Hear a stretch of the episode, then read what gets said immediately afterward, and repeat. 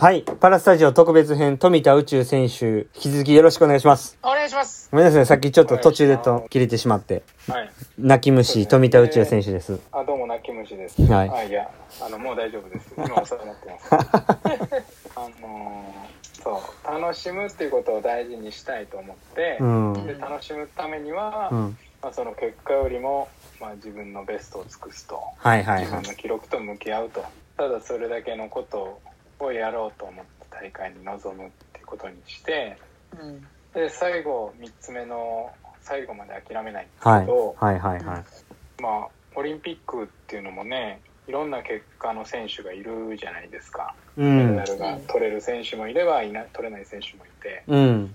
まあ、4位でね、悔しい思いをする選手とかもいるんですけど、で、まあ、もちろんメダルを取った選手がたくさんフィーチャーされて、テレビにもいっぱい出て目立って評価されるっていうことはどうしてもあるんですけど、うん。でも僕がこうずっと観戦してて気づいたのは、うん。メダルが取れたとか取れてないとかにかかわらず頑張ってきた選手の努力ってすごい伝わってくるなって思ってたんですよ。うんうん。うん。この4位で終わった選手でも、うん。なんかここまでの道のりとか、うん。その選手のこう粘り強いプレーとかでそのプレーの中でも最後まででもう本当の最後の一瞬までそのチャンスを求め続けて抗い続ける選手の姿っていうのがうん。すごくこう胸を打つなって響いたんですよ。うん。例えば卓球の伊藤美誠選手とか、こううん中国の強い選手に押されても押されても、うん。1点でも取りに行くっていう姿勢とか、うん。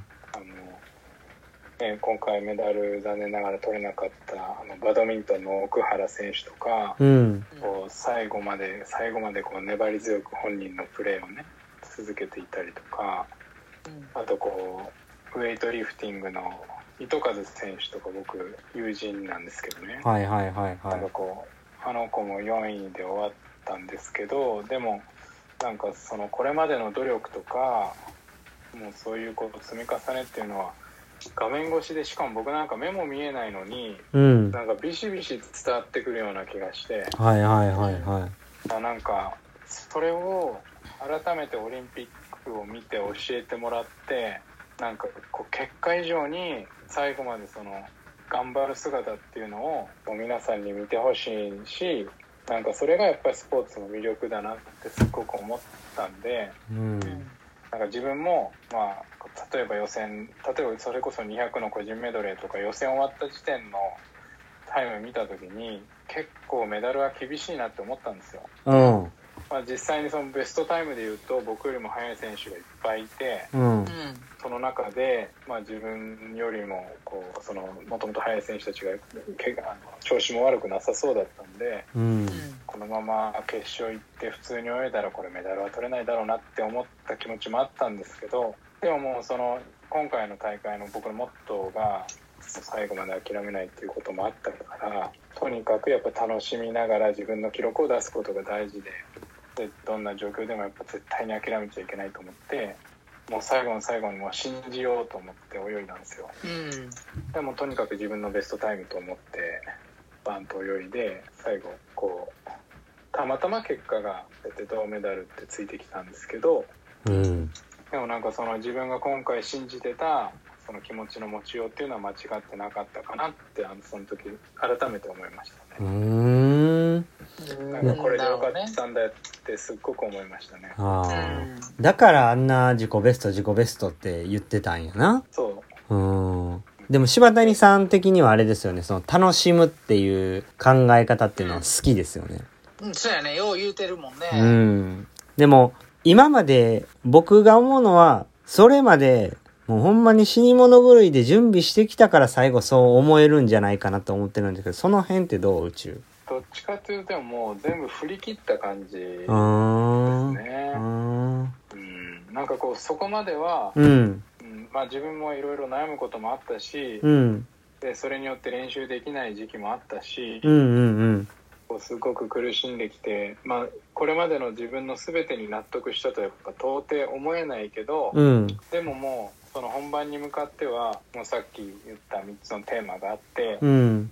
もうそれをやりきるだけだからうん。完全に割り切って。新しい自分っていうか、もうそこまではもう関係なしにどんへえ。な家庭も関係なしにパラリンピックでそうやって自分がパフォーマンスを全部出すことだけに集中してであともう最後そこに入れたのは、うんみんなの応援があったからなんですよ本当にうんうんへその久保君の応援もそうだし、うん柴谷さんの応援もそうだしでこう本当にたくさんの人たちが画面越しに応援してくれてたくさんメッセージくれてえ。うん。でもうあの選手村入ってもうすぐ大会だって思った時になんかこんな幸せなことないよなって思ったらうん。もうなんかいろんなことがもう本当いい意味でどうでもよくなって。もう今このここにいられることが本当に幸せで本当に皆さんのおかげでなんかもうこの大会をもう自分の全てをねこうかけて楽しみきるぞっていう気持ちでもうずっとそれだけ考えて過ごしてたんですよね。うんうんうんいいなあうん感じたかったな。いや、でもなんか今の、今までのその自分に全てその納得したとは到底思えないけどっていうところめちゃ深いっすよね。うんなんか。うん。いや、十分、まあ、頑張ってたと思うし、僕はね。で、なんか、まあもちろんそれは多分きっとその結果にメダルを取らなければいけないとか、金メダル取らなければいけないとか、多分そういうところにとらわれてのプレッシャーってずっと感じてたんやろうなっていうふうに、なんか今の話を聞いて、なんか思いますね。うん。だから、うんそれも含めてほんま良かったっていう。うんまあね、うんその、まあ、金メダルとか、まあ、その結果に対するプレッシャーっていうのも、まあ、もちろん、ね、ずっと感じてきてたし、まあ、あとは、その、うん、なんていうのかな、こう、まあ、自分が泳ぐ意味とかね、うん。こう競技と向き合う中でやっぱりいろいろ考えることもあったしでなんかそのやっぱ練習っていうのは常に自分の限界と向き合わなきゃいけなくてうん。でそれを常に超えるためのトライをしなきゃいけなくてうん。でもそれってすっごく心のエネルギーがいることなんですよね。うん。でそれが何にもない時はもちろんこういくらでもできるんだけどうん。ただその心の元気っていうのがうんもう枯渇してくるとうん。もうどう頑張ってもそこがクリアできないというか、うん。だからこう、まあ、自動車があってその性能は改造でいくらでも良くなるんだけどうん。ただガソリンが満タンじゃなきゃ走り出せないんですよね、うん。でもそのガソリンが入らないっていう状態がこう続いたりしてうん。だからこう技術は自分で磨いてるつもりなんだけどなんか最後にそれを動かすための動力がないっていうか、うん。なんかそういう苦しい時期もたくさんあって、うん。でなんかそれはやっぱり自分が、まあ、まだやっぱり未熟でその自分をうまくコントロールできてなかった部分もたくさんあって、まあ、それはそれでこうまた一つね大きな学びをたくさんいただいたんだけどうん。ただ、まあ、もっとできたんじゃないかなっていう気持ちはやっぱ最後まであるし。うん。